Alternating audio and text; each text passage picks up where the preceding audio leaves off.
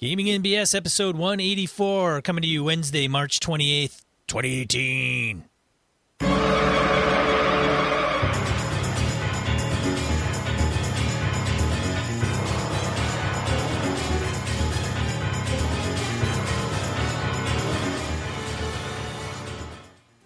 Welcome to Gaming & BS, tabletop RPG podcast. I'm one of your hosts, Sean. And I'm Brett. Welcome to the show. Welcome back, folks. Glad to have you all here.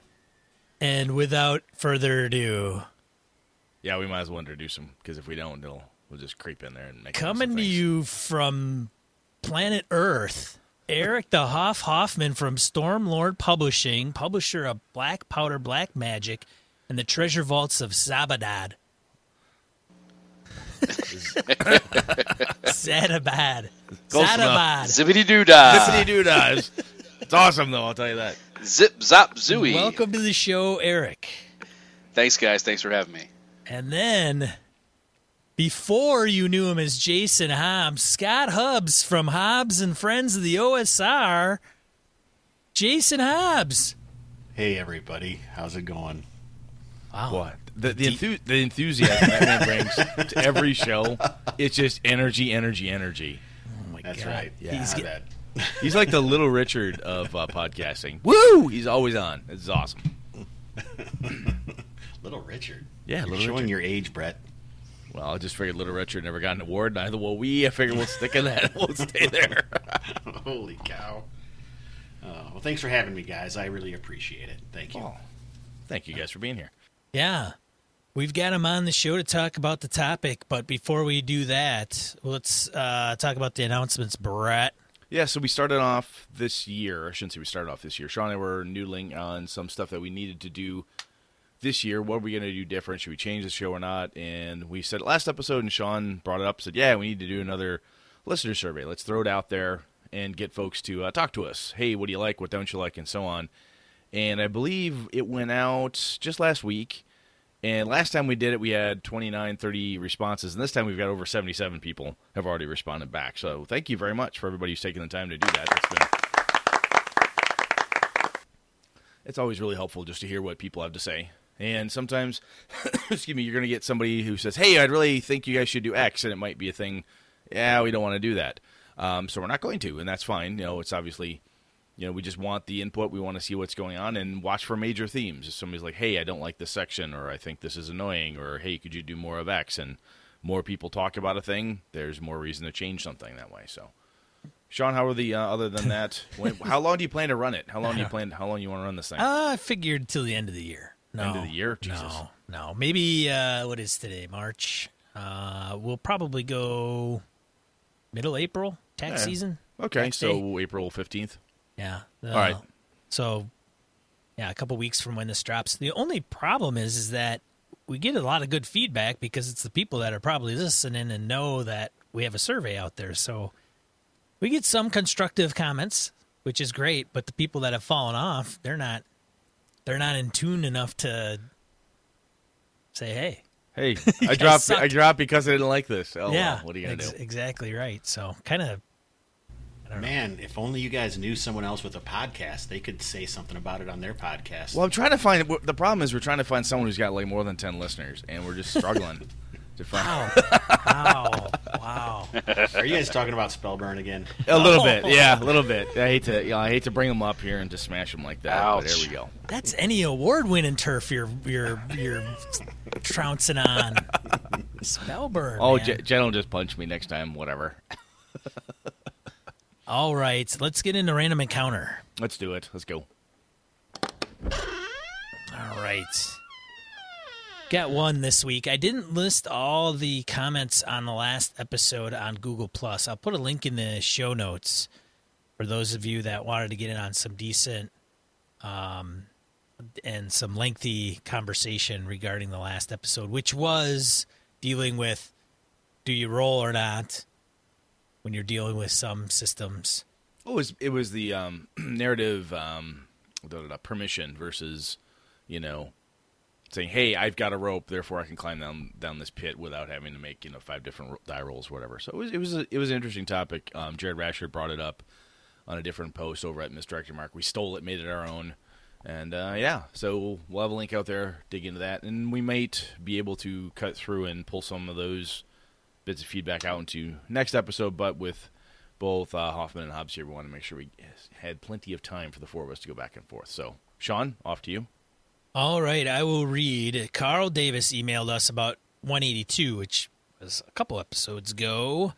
He says, I ran a number of Dragonlance games at Gen Con for many years and had adventures that started as first edition AD&D and were converted over time up through version 3.5.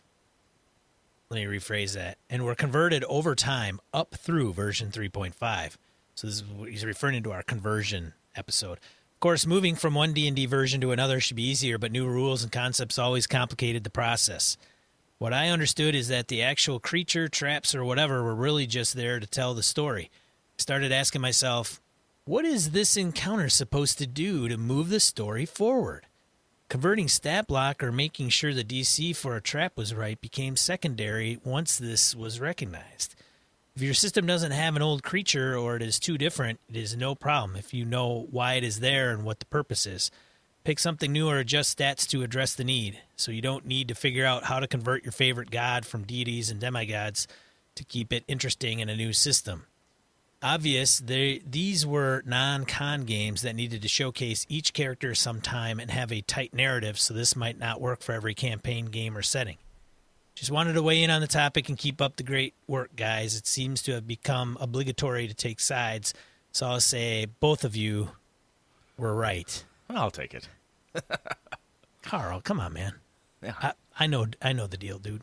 Yeah, it just doesn't want to say Sean's right because it just sounds wrong. Yeah, that's just going to become like routine, and it'll grow old and lose its authenticity. I get it. So Yeah. before we move on with this one, Eric, um, when have you ever done the whole "Hey, I want to take this um, old school adventure and modify it for a different rule set"? You know, we we talked specifically about like you know moving a D and D. You know, let's say you want to take um, Keep on the Borderlands, and you don't you don't want to spend the money to buy um, the Goodman games. You want to convert it yourself. Do you are you a big believer in converting the whole adventure, or do you kind of just wing it when you go through it, or do you not even bother to do that type of thing? Yeah, so, so the answer is yes. I've converted a lot of different things um, for various different systems, and probably converted Keep on the Borderlands for every system um, at some point. Um, well, maybe not fourth edition. I never played fourth edition, but um, and I, I've done it both both ways, a couple different ways. Um, uh, 3.0, 3.x, 3.5, when that really came out and Wizards of the Coast took over the brand. Uh, they had a lot of conversion rules, and so I went and like officially converted like the way that it was supposed to be done. Some older modules, and um, you know that worked kind of okay because I think the for the most part the um, kind of the power levels and all kind of mapped and uh, kind of kind of worked. Um, but then I played in a conversion of uh, an old school module, uh, one of the Lendore uh, Boat Secret of Bone Hill um, in a 5e game when 5e first came out, and that was kind of a disaster because it was um, not that the GM didn't do a good job converting it. Uh, it's just that the, the the systems were so different, and some of the uh, the items that were in the like our characters were underpowered, but um, but then we ended up lucking through this one encounter and getting some magic items that were way above the power scale. So it was an inter- interesting kind of introduction. It was our first time I, I played 5e, and um, it really didn't work. That's great. First time playing the new system, and it sucks. That's great. That's a good. That's a good way to hook a guy right there. Hobbs, have you done? Have you done that? Have you done the old conversion bit, or do you just kind of wing it through? Uh, mostly, I'm just winging through. For the few games of 5e that I've ran, I've been trying to use published materials that I'm not that good at. But I do know that our boy Jay Murphy is one of the people that was uh, converting a bunch of the old stuff into 5e. Uh, was he doing that with, Eric? Do you remember? You know, I'm not sure. He never talks about that, but um, I think he was just doing it through DM's Guild or something, And- right? Isn't there some like oh, Stan Shinn. path you can take? Oh, Stan. Shinn. Okay. Yeah, Stan Shinn, and then he had some guys helping him, and I know Jay did some of them because he was talking about it quite a bit.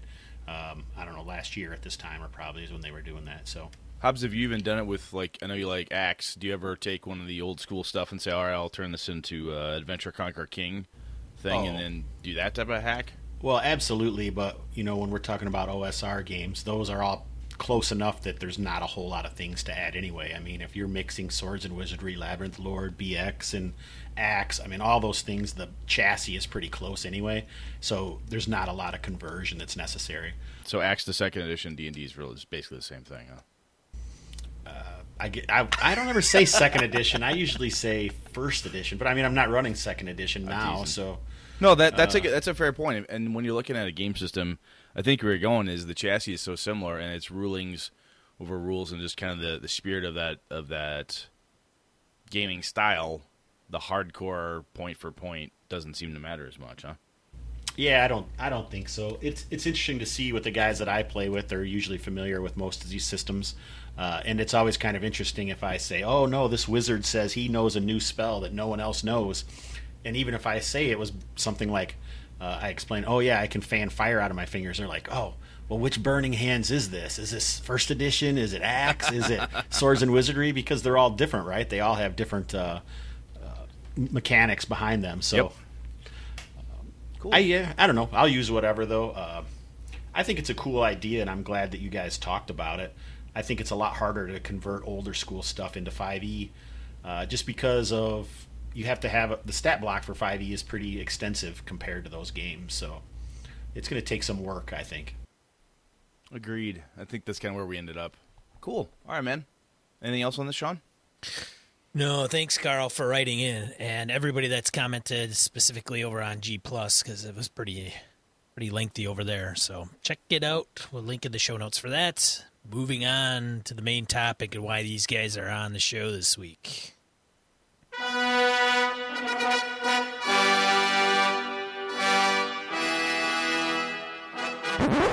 Oh my goodness. Yeah. So Sean and I have chatted about the idea of a hex crawl in the past.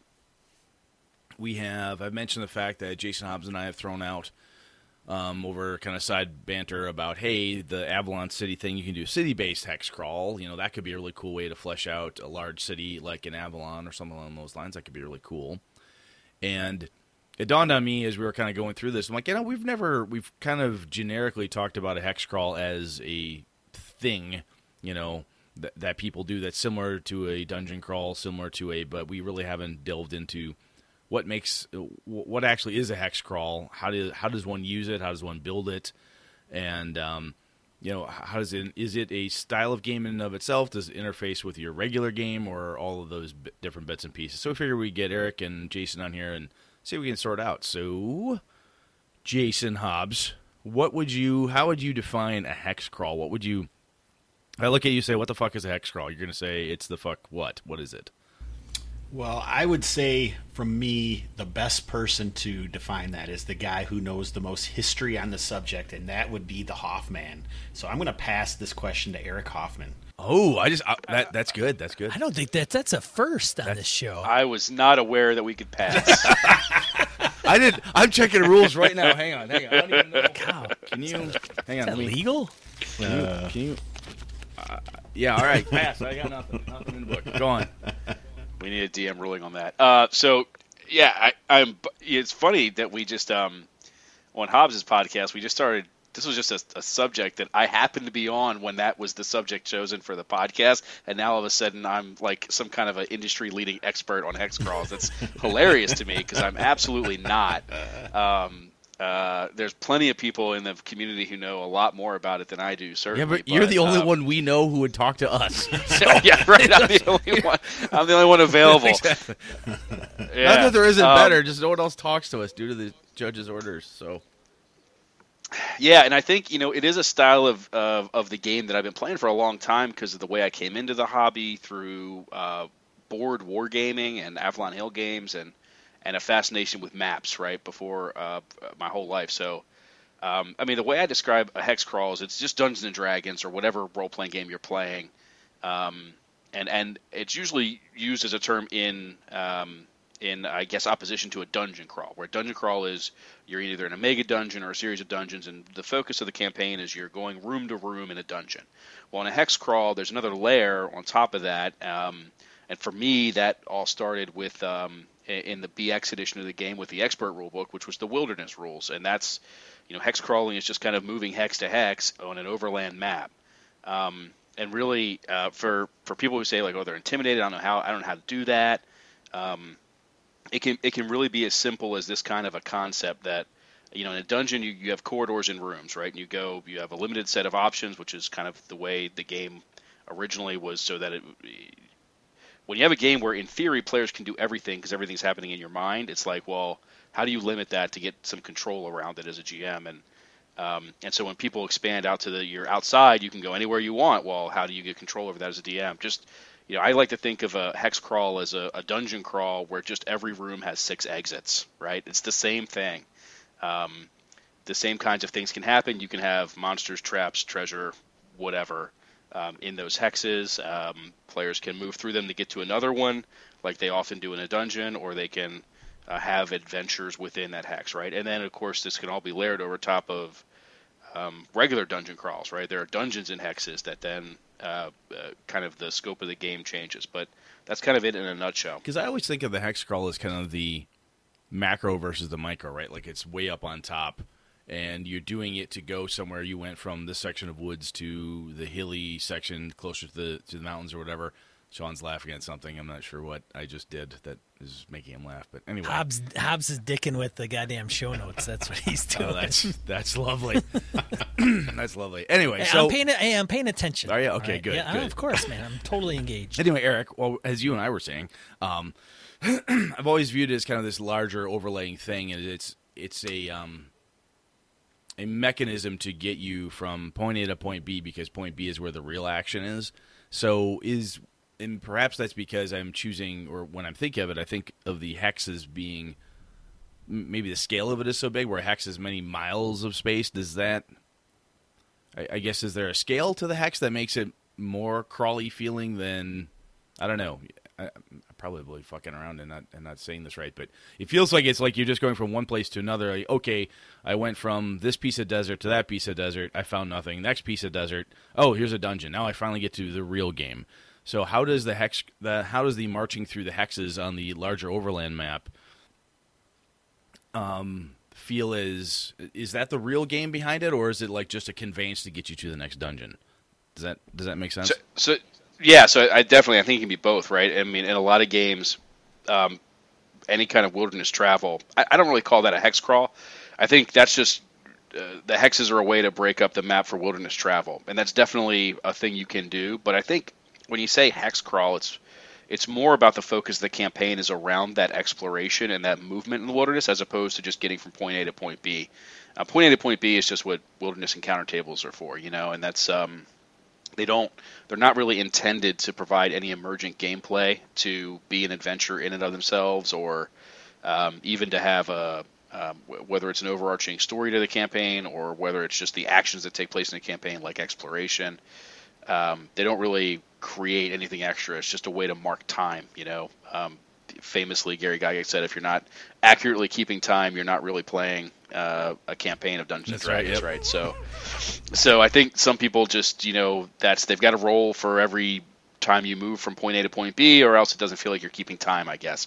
But that's not really what I what I consider a hex crawl. Hex crawl is where the campaign elements really are are in the moving from hex to hex. Now, whether that happens to be in a points of light kind of campaign where where between those points of light everything's so dangerous it's it's necessary to really you know find out what happens between those two or if it's more of a sandbox type of uh, West Marches campaign where exploration is as much the goal as uh, getting from point A to point B. Okay, because Sean and I had talked a while back about exploration as kind of just as a topic of how to how to do that. And that's kind of where I think we started mentioning the hex crawl more and more because it does feel naturally like if you basically have a blank hex map in front of you, much like you have a blank grid map grid map for your dungeon, I don't know what's in the next hex. So I'm assuming when I walk in to this, you know, five five mile diameter hex that it's it's forest. Okay, what's past the next piece of it? Then I go to the next piece. Wow, it gets hilly here because you, you don't know. So I guess it, it does I what you're saying makes sense, right? If you want to, it's a really good tool to have that. I'm exploring stuff. I don't know what is in this in this on this map at all, so I've got to go poke around and see what's in each individual hex, and then if that hex happens to have a lost tomb or it has a spaceport or whatever wonkiness you want to cram into it, there's the potential to dig deeper into that specific space. But otherwise, then okay, that's here, and then just keep going. I would say that's part of it, but you're normally going to have uh, hooks of some sort, even though you may not, as a GM, even necessarily know exactly what the hook is. So when you make your hex crawl map, you're usually going to start with a, a, location that is your safe zone. Uh, like a town or a village or, or whatever is going to even if it's like a space game you could have a space type of hex crawl that would just be a you know a space station or whatever but uh, we'll keep it in fantasy because it's easier maybe to to define I usually I don't see people just wandering uh, willy nilly to find out what's over the next hill. Although that is an aspect of it sometimes. Um, I would say the most successful time because you have too much the characters can do, and if you don't narrow it down in some ways by giving them rumors, like uh, that's why a rumor table is commonly attached to a hex crawl, which gives them clues about what they want to ask about in the safe place before they decide to head off to the new one. Um, but that isn't always the case in a West Marches, right, Eric? yeah, yeah, that's that's true. Um, I, I, guess it's a combination of knowing what's over there, knowing you know an idea of where you might be going, and then the DM sometimes knows what's there and sometimes doesn't.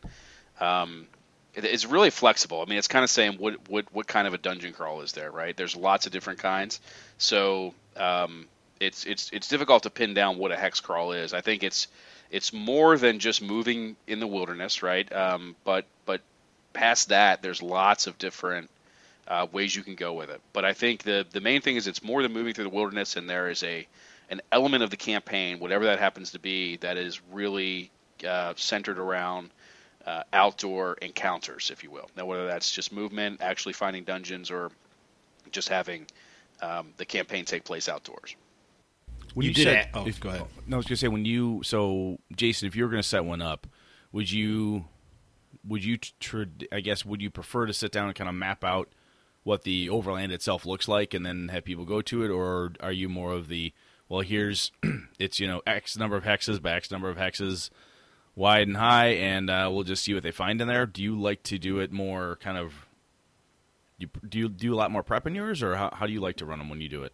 Um, in the few that I've actually done, I usually will create uh, the overland map, okay. um, and then and I'll pinpoint where you know the safe zone is or the starting base, and then I may define some regions that uh, are around that area that I know, and then name them in a way that might be interesting and maybe give a little piece of information to the people.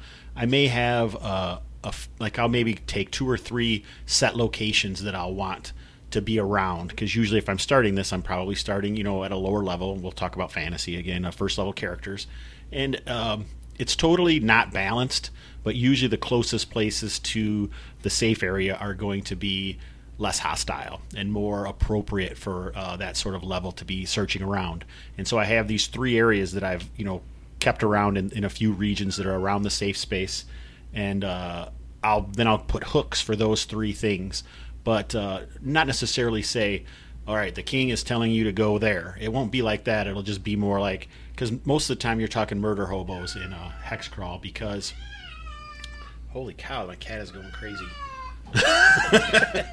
There's like another cat outside or something. My cat. For, it's not my cat for the record. so uh, in that in that situation, you're still giving the players as much agency as possible. So I think in this type of game, a hex crawl usually does that. And if you, I mean, I guess I don't know how deeply we want to get into it, but if you want to.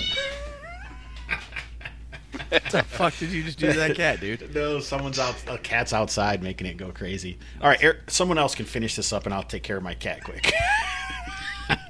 I'm just fascinated with what's going to happen with the cat. yeah, that's just weird. Um, so, so Eric, when, when so I'll take over. Say, when, yeah, when you so. set up a hex, when you set up a hex crawl, I mean, what if you don't mind, even if it's just kind of you know but do you have a process that you go through or do you do you wing it do you map it out how do you how do you attack this thing yeah so i've done a lot of different ways. Where where i'm at right now um, is really trying to create games that are as interesting for me as the gm to play as it is for the players. Um, with um, kind of the, the time that i have for my role playing today I've moved through kind of the phases as I got older and played different games and different editions of building grand stories and going from a board game like Dungeon to building grand stories and like second edition and um, to balanced encounters in third edition. And now I'm kind of at a place where I want to have as much fun in the in between the hours of the gaming session that the players do, which means I want to be surprised. Like I want to see. Um, so the way I create my hex crawls today is,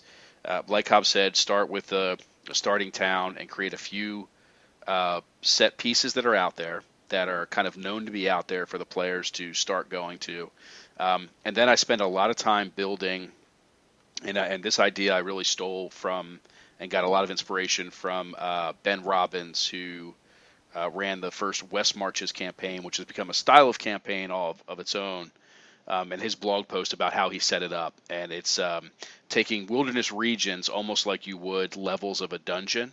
Um, not levels in the sense necessarily of power, but thematic, right? In the old dungeons, like this was the level with the orcs, and this was the level with the kobolds, and this was the level with the giant bowling alley. No matter how gonzo you wanted yep. to get, um, and and so I have regions that have a feel to them, and the way that I evoke that feeling isn't by just creating what's in them necessarily, but I create um, the possibilities of what in them. So like wandering encounter tables, right? It's you know in this particular in the rattling bog, right? You're very likely to run into crocodiles and frogmen and maybe uh, a the unique uh, kind of boss monster there is the swamp hag, right? I've used that region in a couple different hex crawls I've done, and that's very different from the from the lower woods, which is um, a lot easier area. It's got some goblins. Maybe you run into some friendly elves, some lumberjacks, right? It's not nearly as deadly. Like the toughest thing you're going to run into there is like the one giant dire boar that makes his home there, and um, if you you know that kind of thing. So uh, the players kind of get a feel of the area that they're in, just like a level of a dungeon in in these regions, these wilderness regions, and then uh, I spend a fair amount of time creating tables that really work together. This is something I've been tinkering with a lot lately, and um, where you have wandering encounter tables that really are not just roll 1d6 and this is the kind of monster you encounter, right? It's playing with dice probabilities, playing with not just monsters, but um, what those monsters are doing, multiple encounters at the same time, um, how those re- those relate to each other, and um, things that aren't necessarily just just a, a fight, right? It, or or negotiation, hazards that slow down your movement and might make you might make players say, all right, I want to get from this point to this point, and it's going to take me a day to get there.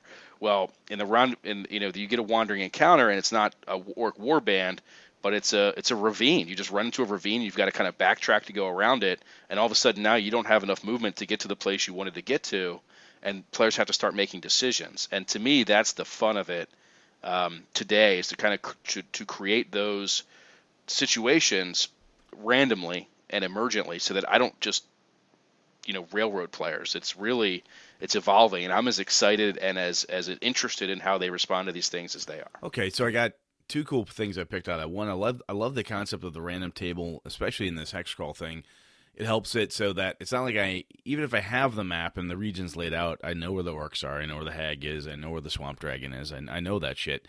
But how they get there and what encounters they have along the way, having it be truly ran random off a table is pretty freaking cool because then oh wow it did it took it should have taken them a week to get there but it took them a month because of what happened they got lost and this happened and an earthquake and a ravine and and so on so that's pretty cool. And the other thing that I, I really liked that you said up front and you expanded on was the idea of regions because, you know, I hadn't thought about it in the, the dungeon region type of thing, but you're right. I mean, some of the old, old school ones, you would have the orc level, or even if it was just like, here's where the, the first level monsters are your kobolds and your goblins, your pathetic little critters. And as you got down, then there were mind flayers and beholders and nastier shit.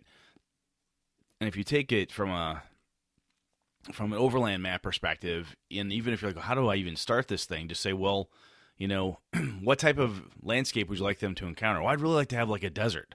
All right, here's some desert type area. Well, what type of things live there? And you don't necessarily even need to plop the individual creatures in certain hexes or whatever. Having them in the charts and so on helps to do that. And I think by laying out regions, as you said, that got my mind working right away as to probabilities for different dungeons and encounters and all that stuff. So that's pretty cool. I like that idea. Because yeah, you're gonna end up. You're not gonna end up, you know, feeling like they're just uncovering the computer map where everything's kind of pre-generated. You know, it's kind of got the gods know what you're going to bump into when you when you head out uh, southeast from this hex today. So that's pretty cool. For sure, yeah, and I think it's um, people get intimidated by when it's just a big wilderness map. Like I've got to stock this whole thing. No, you really don't. You just have to. Instead of the time you would spend stocking dungeon rooms, you just stock um, probabilities, right? I mean, it's it's um, and and I've always been way more fascinated with the things that come up. There, it, it ends up being way more creative than I could have created if I just would have sat down and wrote a detailed explanation of everything going on in every hex.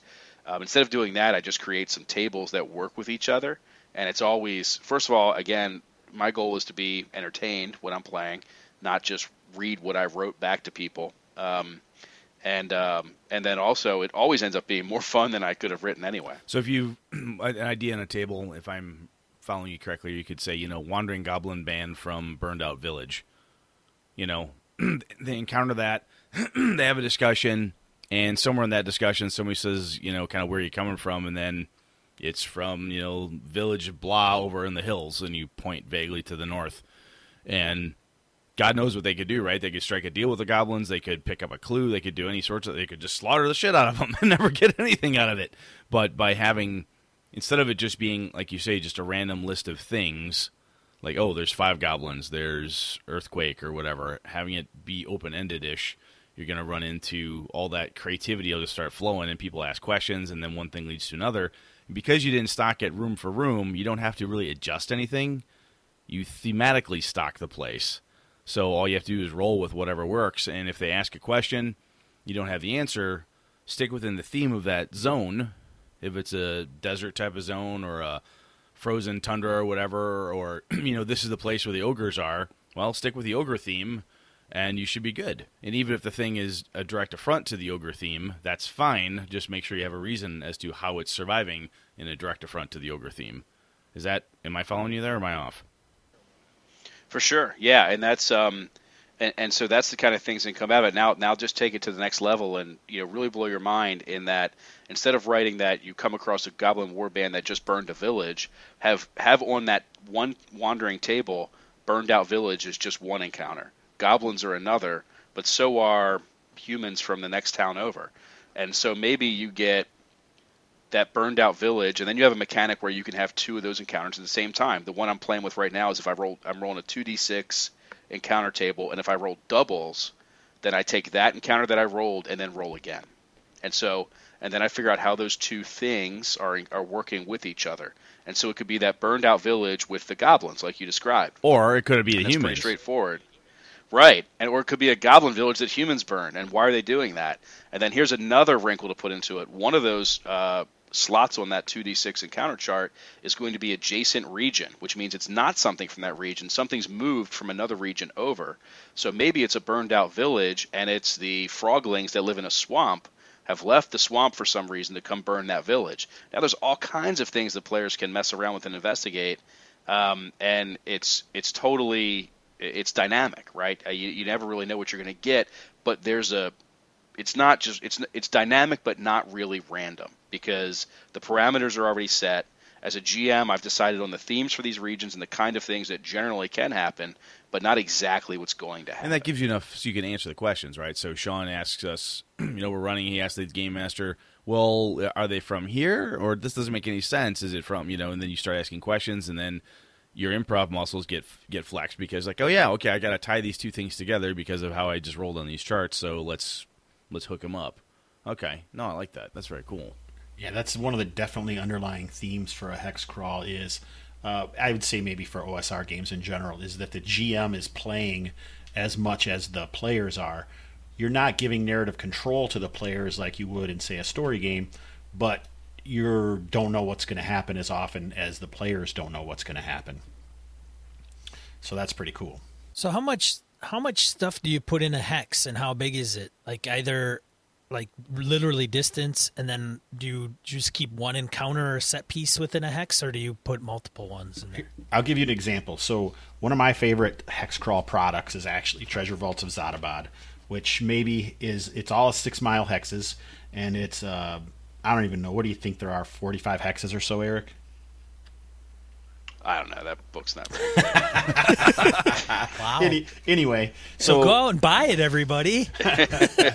and so if it say it's 45 hexes he's got uh, i don't know 16 or 18 actual things that happen that are set out of all of these hexes all right and then you roll a d12 to find out and when you decide to roll a random encounter is kind of up to you there's going to be some things like they say each time you enter a hex or, or whatever you roll a d12 and on the d12 it's 1 to 6 it's empty so there's nothing that happens. 7 to 9 is a random encounter and 10 to 12 and this is a tomb. And the reason the way they have tombs in here is because they actually put in four or five tombs that aren't placed on the map. So they could just show up anytime when you happen to roll that tomb. Uh, and then you go to the actual area, like whatever type of hex it is, if it's a grassland or hills or jungle. Then you roll another uh, d6 or whatever, and then you find what it what's what's on here, and then you make up the thing after that. So in my game, Kalmata, I took this map and I made it into one mile hexes, but I still kind of used the d12, but I also added layer on there. So when your characters are traveling through a hex, you have the things that they're going to look for, but then you have this random roll that may create a layer or an encounter or a hazard or any number of different things, and that's what organically builds the story of the game. Does So when you're make saying sense? layer, you're not L A Y. You're talking like layer of like a place a monster lives, not a layer of a cake or something. And that's that's not the word you're using. Correct. Yeah, L A I R. Okay. The- like a layer of a monster or ruin. I have ruin on my table as well, um, and then I'll just make up a ruin and throw it in there.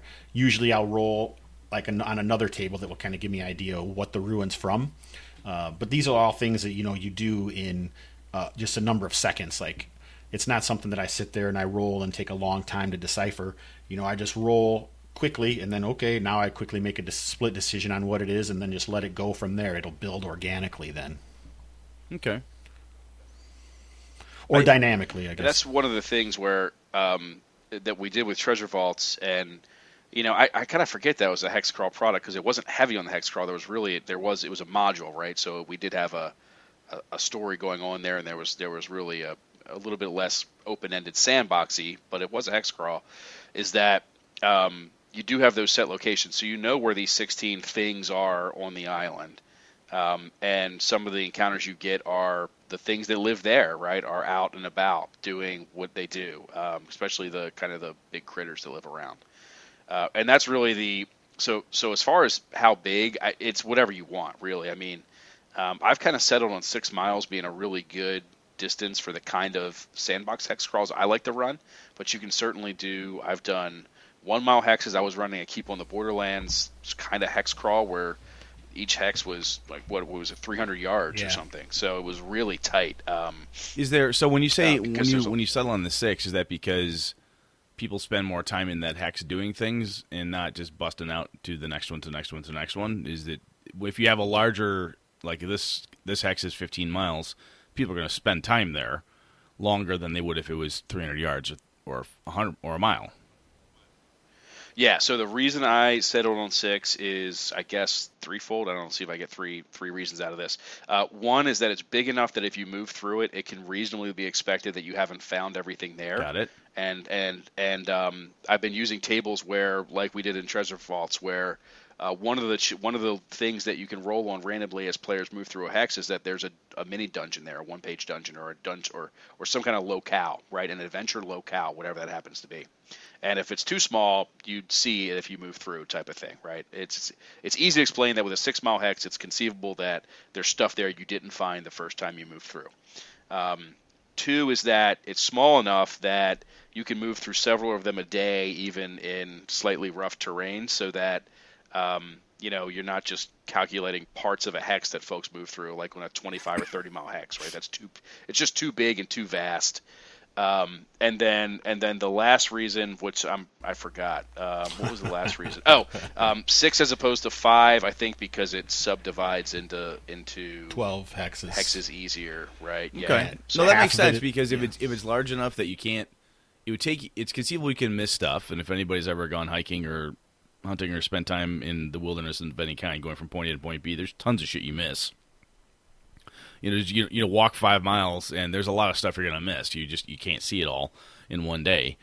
Um, so yeah, I get that. That makes sense. And then you've got, yeah, I like that. Okay, so it's big enough to get people to move through it, but and, but they could feel the need to come, potentially come back to it, and they're making forward progress. Like, if they're heading to a dwarven mine to the north, because that's a set piece they're trying to get to for whatever reason.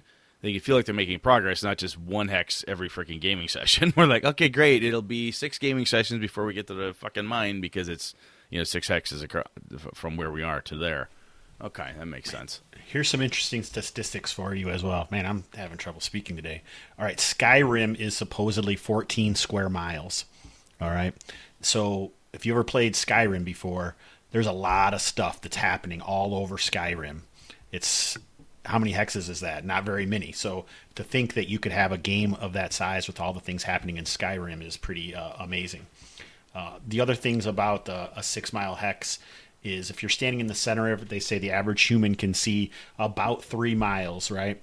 So if you're in the center of it, you can just see that hex. That's it. Whereas you have to move wherever direction you're moving, then you can decide past that.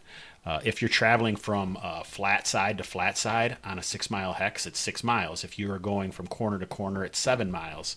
And if you are uh, three and a half across or whatever from corner to corner. So it's just kind of interesting the way the math breaks down with a six mile hex compared to other hexes. So it's interesting. No, I like that. So, Sean, are you a big um, one of the things that you and I've talked about the random tables before for other things, random encounters and stuff. Traditionally, I don't roll or I don't. I tend to use tables as inspiration, and I tend to use them less for die rolls. I just think, hey, this would be interesting now, and I pull it off. Does the Sean? Do you think does the sounds of the you know make the tables and use the tables you know specifically to have these uh, this emergent type of thing. Does that sing to you, or what do you think? I haven't used random tables or encounter tables for a while. I don't know why. It's just been, I think some of the things I've been running just either don't have them or I haven't used them, or maybe it's just a more linear adventure. Um, I've been choo watching. Yeah, choo choo. What? Whoa, all right, here comes the train. There, there it is. Um, However, I was start I I listened to Mr. Jason Hobbs on Friends and Hobbs and Friends of the OSR, and he also put it in die roll, which we'll go into. But Ben Milton of Questing Beast, I was watching him review some settings, and the the encounter tables have come quite a ways from the days of old. Like the drop the dice down, and they drop four dice, and you can make up a random encounter with three different elements uh, randomly was pretty interesting and intriguing to me. I have a few tables that like we've talked about this on our actual on Hobbs and Friends. We have a series called Hex Crawl. So there's like four of them. So if you want to learn more about, you mean Hex Talk? Isn't it Hex Talk? Oh, you don't oh even yeah. know the title Hex of your damn show. Yeah, well, Jesus, it's been, a, it's been a while, man. It's been a while, but uh, uh, like I have tables that when I roll, I'll also roll. Say, okay, there's going to be an encounter, and now it'll be two lists of twenty. So I'll roll two d twenty or sometimes three d twenty, and it'll be who is it, uh, where where are they at, or, or and what are they doing. So all those things will just all be decided upon rolling three dice. So and then you just make it up in your head quickly what's happening, and so much entertaining scenarios can come out of that that you don't even know. Okay, we got you roll and it says necromancers uh, uh, selling something, uh, fleeing. So all those are together, and then I'm like, okay, why is this happening? And so now you have these necromancers with carts with a bunch of dead bodies fleeing an ogre that's after the dead bodies or something, and the characters just happen to see it from a little ways away, and what happens, you know? Got those it. Are the, so, like I said, I mean, Sean and I've talked about it, and for whatever reason, random tables.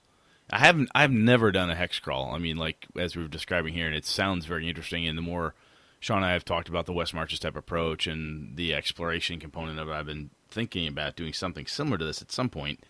But I love the idea from what you and Eric are talking about here is having decent charts like that, really nice charts that, while indeed random, they lend really cool creative input because you get two or three things like that, add a couple you know levels layers on top of each other there. Why are these why, why, is this happening in this location? Is it from here outside and so on? And you get a decent chart or two and you can have the three bullet points that you would normally put into a standard encounter right? If you're going to write down an encounter just nuts and boltsy you'd be like okay um, there's an ogre and i want to do something different. There's some necromancers in a graveyard. Well you you could dream that up yourself anyway. But if you had it randomly come at you, um, that surprise and and the necessity to improv your way through it is pretty freaking cool. If you wanted to, you could do something and you could source the table say, okay, these things are there. What's what's a reason? You could get players involved. You could do all sorts of stuff with it. So depending, I, I like that though. I haven't. I really think the use of the random charts for hex crawl has more. It's more attractive to me than the random charts for lots of other things I've seen when it comes to just random counters. I should say random counter charts. I like the idea of it more for the hex crawl than for anything, anything else I've thought about recently. This is really cool. I like this.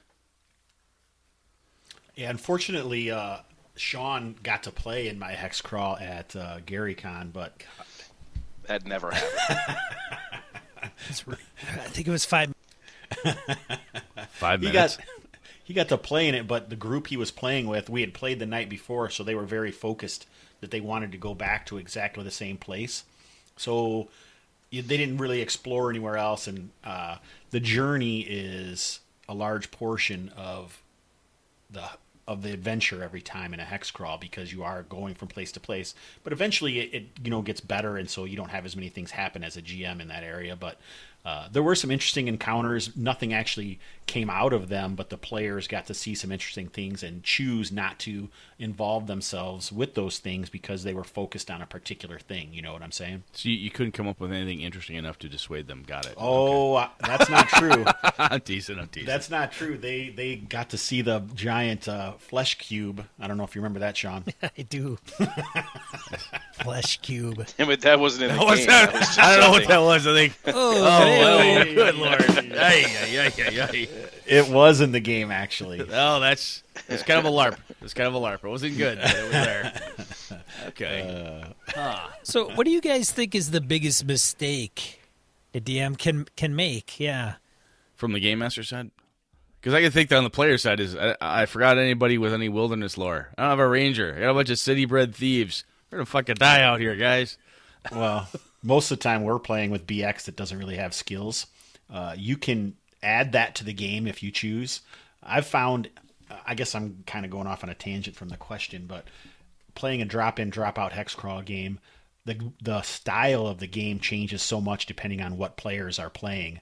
I've played with the Grognardy guys, and I mean, all they really want to do is kill some stuff, take their you know kill stuff and take their gold and get back. They don't there's really not a lot of role playing. It's just the old style where you're kind of just playing yourself and trying to puzzle through uh, situations. Where i've also played with a group that they decided they were going to play in two days and so for a day they were on a hangout role playing being in town. And so it mostly it was just them all role playing. So uh, it can be both. Uh, but as far as making a mistake i would say trying to keep it on the rails is probably the biggest mistake you can make.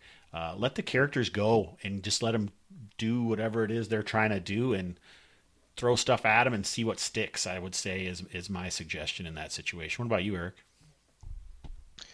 I think uh, I think the biggest mistake you can make is not running one. You know, because you're afraid of the scope or afraid of what um, um, of, of of that uh, giving the players that that that ability to do whatever that that agency. Right? Um, give it a shot. Um, there's tons of resources out there.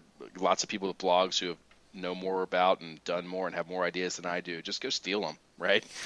Just go try it and um, keep it small to begin with. And you, because the great thing about um, uh, hexes is that you can just keep expanding any direction you want, right? So keep it tight, keep it small, and give the players some options and let them see what they want to do. And then there's nothing wrong with saying, "Hey, I don't have that part done yet, so you know, give me a week and I'll I'll flesh that out if that's where you want to go." Right? You don't have to create the whole world. Just start small and um, actually, Michael Shorten's got um, who's uh, Chicago whiz, I think, on the, a lot of forums and stuff. He's the guy or one of the two guys who originally came up with the one-page dungeon format way back in the day.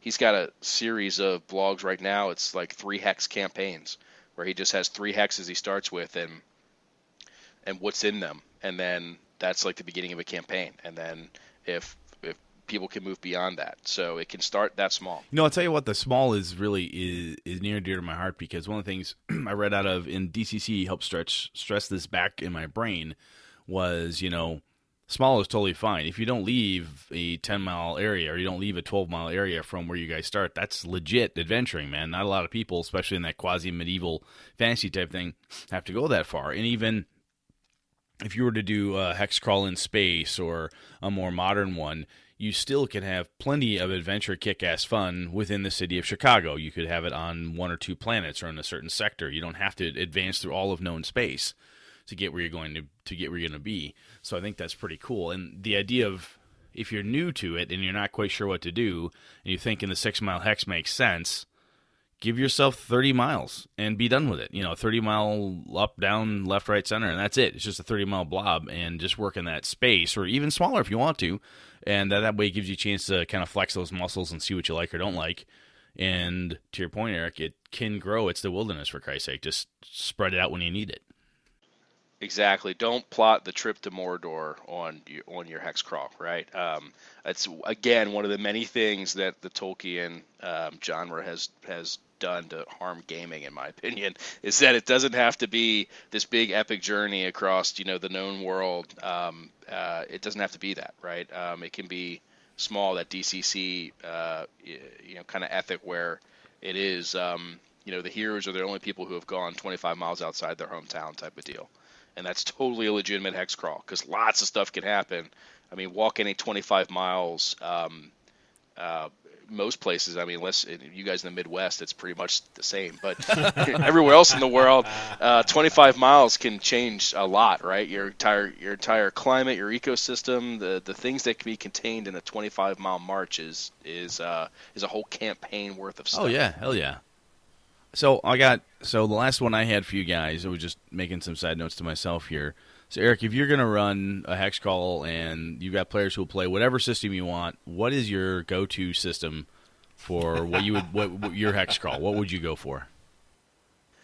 Yeah, you know, actually, um, so my go-to system for anything is BX. I'm a, I'm I'm just I've I've gone all over the map in 30 years of gaming, and I've just I always come back to Tom Moldvay, um, uh, just beyond his time in uh, in game design, and it's everything I need and nothing I don't. But that said, my longest, most extensive hex crawling campaign was with the 3.5 um, rules, and that there's there's there's some good there's some good things in there. And Ben Robbins in his Ars Ludicae blog um, about the West Marches campaign that he ran does a better job than, than I could. But there's some good stuff in there um, that support a hex crawl campaign. Uh, the encounter level concept, um, the um, uh, the fact that combat does get pretty tactical, so you don't have to. Uh, it's not as much of a um, uh, the players have to ask permission for what they can do, whereas it's not a lot of narrative coming from the GM on, on what's possible and what's not. There's a lot to be said for that, but I'd still go with okay. BX. So you're if I put a gun to your head and say choose, you're like fine, BX, fine. Yeah. It's, it's it, it, it, put a gun to my head and said you can keep one role playing book um, for for the rest of your life. What would it be? And it's definitely the, the basic rule book from by Tom. Okay, Moldvay. Hobbs, you're gonna run a hex crawl. You you get to pick your system. What do you what are you running? Well, every hex crawl I've ever ran has been with BX. Uh, I do think that there are extra things in Adventure Conqueror King that are gonna could help with it. That's that game uh, system you love, but you never play. It. This is weird to me.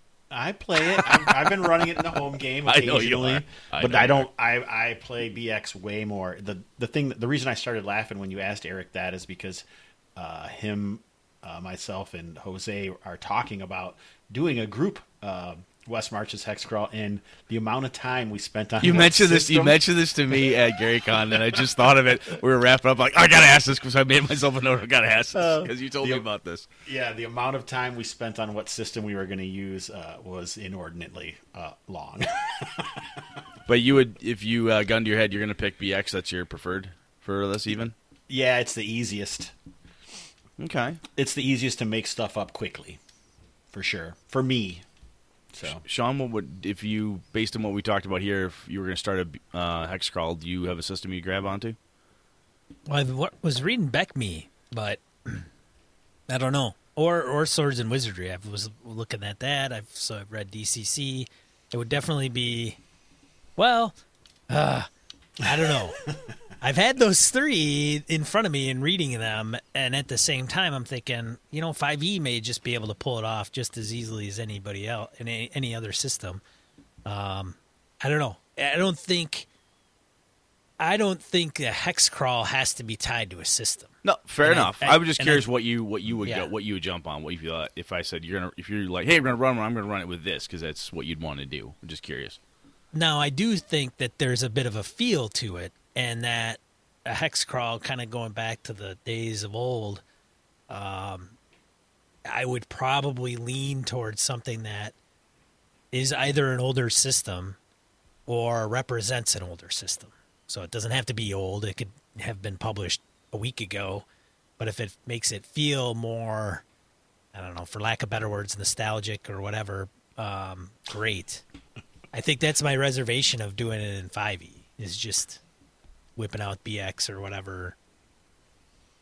I would uh, I would go with Osric because I love I love that layout for first edition AD&D is my favorite incarnation of that, and I like using it as kind of a go to for for new stuff because I know it really really well and it flows pretty simple. And I like first edition AD&D still to this day, so that's where I would think I would land. Probably do that.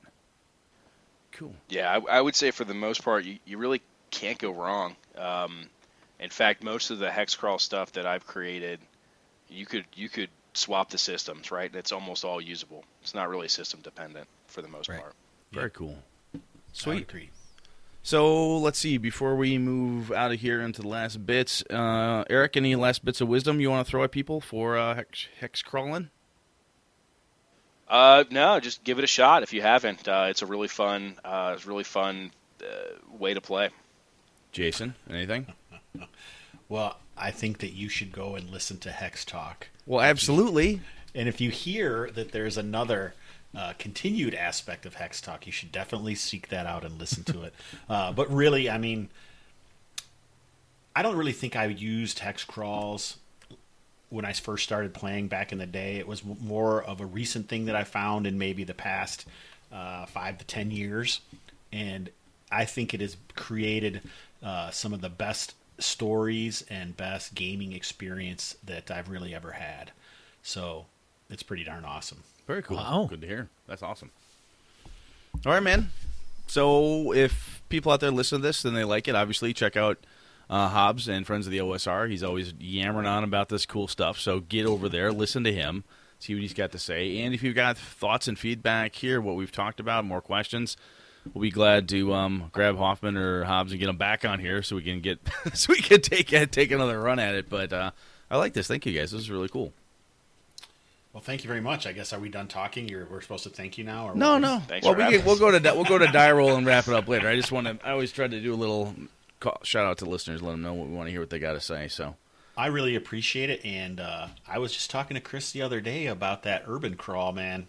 I think we're going to put it in your uh, Avalon Kickstarter. yeah, I don't know if I'm gonna let you. No, I'm kidding. I think it's a really good idea. I'm excited about it. Yeah, me too. All right, let's go, Sean. Shall we? Right. Die roll. Short list this week. Brett's got Zippo. Yeah. I've got one. I got a couple. Um, one I wanted to bring up was Cyber Sprawl Classics. Uh, looks like Brent Alt put something together. Has me interested. It's a cyberpunk supplement for DCC. Interesting. interesting Yeah, see that? interesting. Yes, I, have not seen that one. Uh, actually, when Ben Milton was on my show, he talked about one that was uh, similar to Vornheim, but was created for uh, cyberpunk setting, and I was I can't remember what it's called, but it sounded really darn cool. So there's a lot of cool stuff coming out. This is the golden age, man. Very cool. Yeah, I think I remember what. Uh, you're right. I forgot about which one he was talking about, Jason. But he was he was talking about how the the the city creation pieces. I think was a component of it. Yep, very a lot of random tables to help you create basically how what your urban environment is like. Uh, second one, thanks to Joe Swick for Shia, Shia LaBeouf, um, the actual cannibal character sheet that was made up. Did you did you hear the music that goes with the actual Cannibal Shia LaBeouf? Going, It's you- the go on- musical, yeah. yeah, yeah. It's I'm like Yeah. The fuck? This is a thing. This is hilarious. Yeah, okay, somebody created a musical with Shia LaBeouf. that's just hilarious. Yeah, If- I'm gonna go and see it. I'm gonna get tickets this this fall. no, I'm not gonna. and then uh, Jason, you brought well, you mentioned one uh, on our Google Plus community, and I put it in here. You want to mention that? Yeah, I know that uh, you guys have a broad listener base, playing a lot of different systems, but I would say 5e is pretty strong one in your groups, probably. So I really thought you guys would be interested, and uh, your listeners would like to see the uh, one of uh, Ben Milton's questing beast vlogs uh, on five D and D settings you've never heard of. Uh, so what this is about is basically Ben is a big fan of the OSR. I'd say more of the DIY segment, which is usually connected to Lamentations of the Flame Princess. Um, but he did have five really cool settings. I mean, check it out. I mean, I own four, three, three out of the five. I think. Well, you've I got the hot spring stuff, don't you? Oh yeah, Yeah, definitely. I You have showed me that, stuff. which looks really freaking cool. Yeah, it's it's awesome, and now uh, they actually have created because it's statless, so it's system agnostic.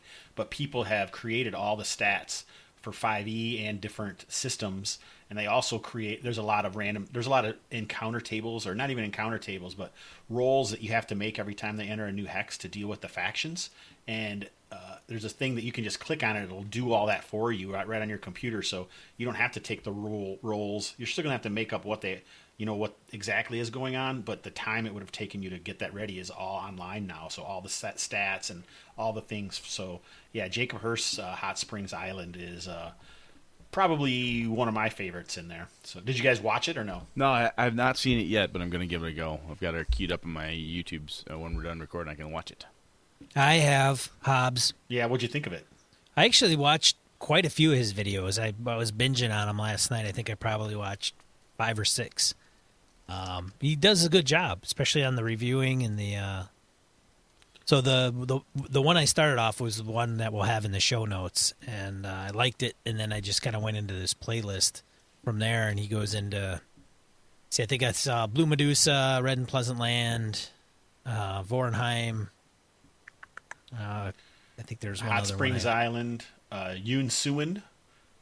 Yeah, that's in that video, but I mean, Oh. talking about even just the individual ones. Oh, the ones that he actually reviews. Yeah, there's a bunch Yep. of them, and he's about to do uh, Operation Unfathomable too. So it's not only uh, Lamentations of the Flame Princess stuff; it's a lot of stuff that he does. It's yeah, and I think I think it was just coincidental that he they happened to be tied to Lamentations and James, but I, you know, they're all good stuff. Oh yeah, they're good stuff. I don't think it is coincidental because it, he's a pretty interesting guy. Ben is. He's only been really gaming for the past five years or so, and he came into gaming obviously uh, at the end of fourth edition, and mostly his gaming life has been all 5e. Um, but if you compare 5e settings to uh, OSR settings, and most specifically the production values of the Lamentation books, you're going to see why people might come from 5e and go there first.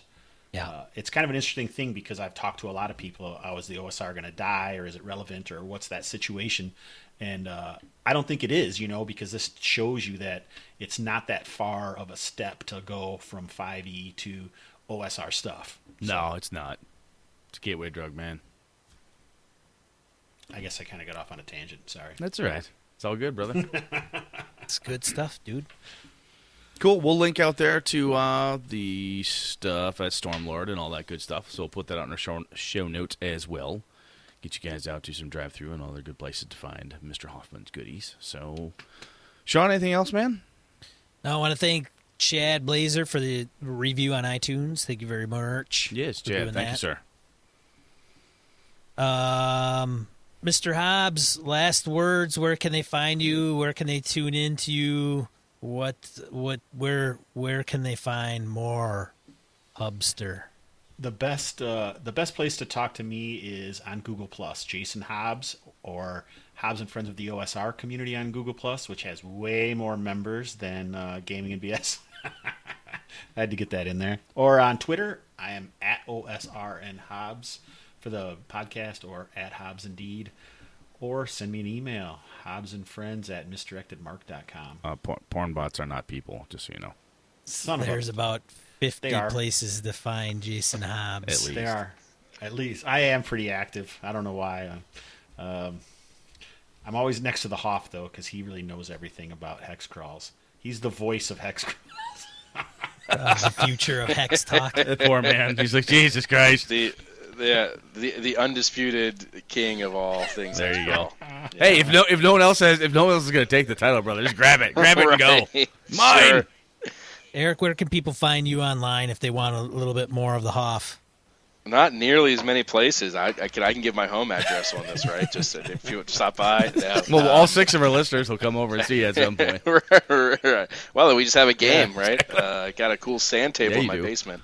Um, um, yeah, so on Google, uh, Eric Hoffman. Um, uh, Stormlord Publishing is actually uh, no more, Aw. so uh, you can't find Bow, me. bow, Yeah, you can't find me there anymore. But um, some of our products live on in DriveThruRPG and Lulu.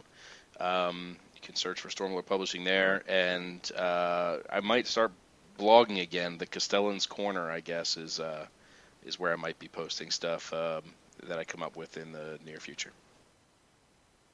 Well, thank you so much for you guys coming on the show uh, to school us on the hex space. Definitely, we m- appreciate it so much. Um, yeah. Oh, Well, we haven't done skill check. Should we do skill check? Well, Run these guys through skill We've check. had Hobbs before, so it's just up to Hoffman now. Oh, We just gotta that's true. Hoffman. We know enough about yeah, Hobbs. we'll get Eric. so get Eric. Go get him. All right, Eric, you ready Uh-oh. for skill check? I have no idea what that is. he doesn't listen to your show. That's doesn't have to. Hey, he gives us money. That's all that matters. That's right. Actually, you know, I do listen, and I'm a patron, but it's um, I usually listen while I'm working out, and I usually don't work out for an hour, so I never get to this part.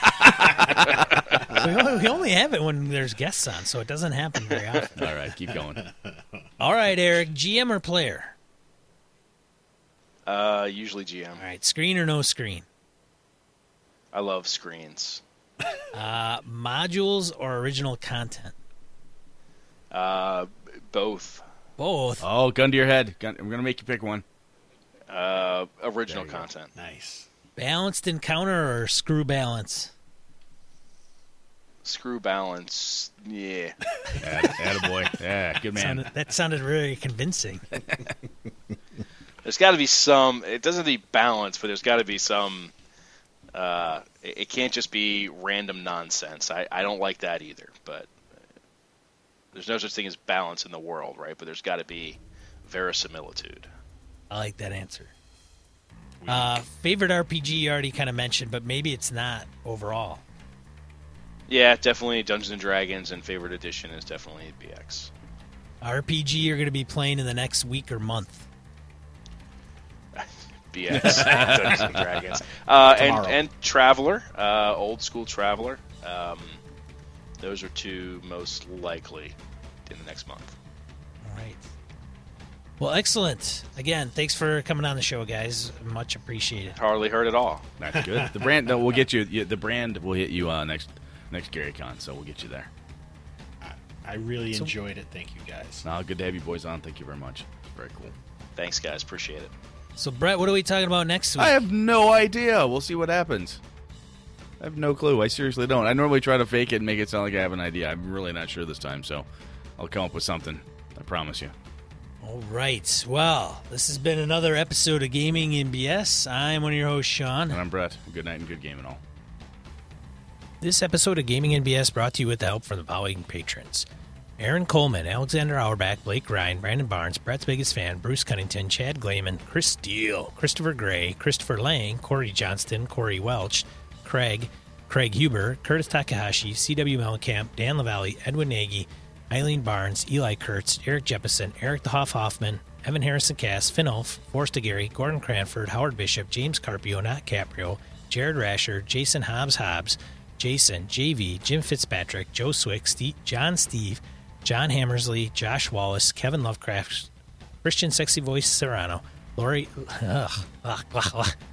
Larry Hout, Lord Tentacle, Mark Tasaka, Mark Richmond, Mark Anthony Benedetti, Michael Drescher, Mirko Froelich, Misdirected Mark Productions, Neil Benson, Palladian, Peter Skeens, Terry Turtanian, Pure Mono Girl, Roy Otis, Remy Bilodeau, Roger Braslett, Ron Bishop, Sean Nicholson, Sky, Soldiers Misfortune RPG, Knights of the Night Crew, The Closet Gamer, The Lost Sailor, Thomas Hook, Tim Jensen, Tim Shorts, Todd Crapper, Todd McGowan, Tony Sugarloaf Baker, Wayne Humfleet, Wistatic, and Xavier G.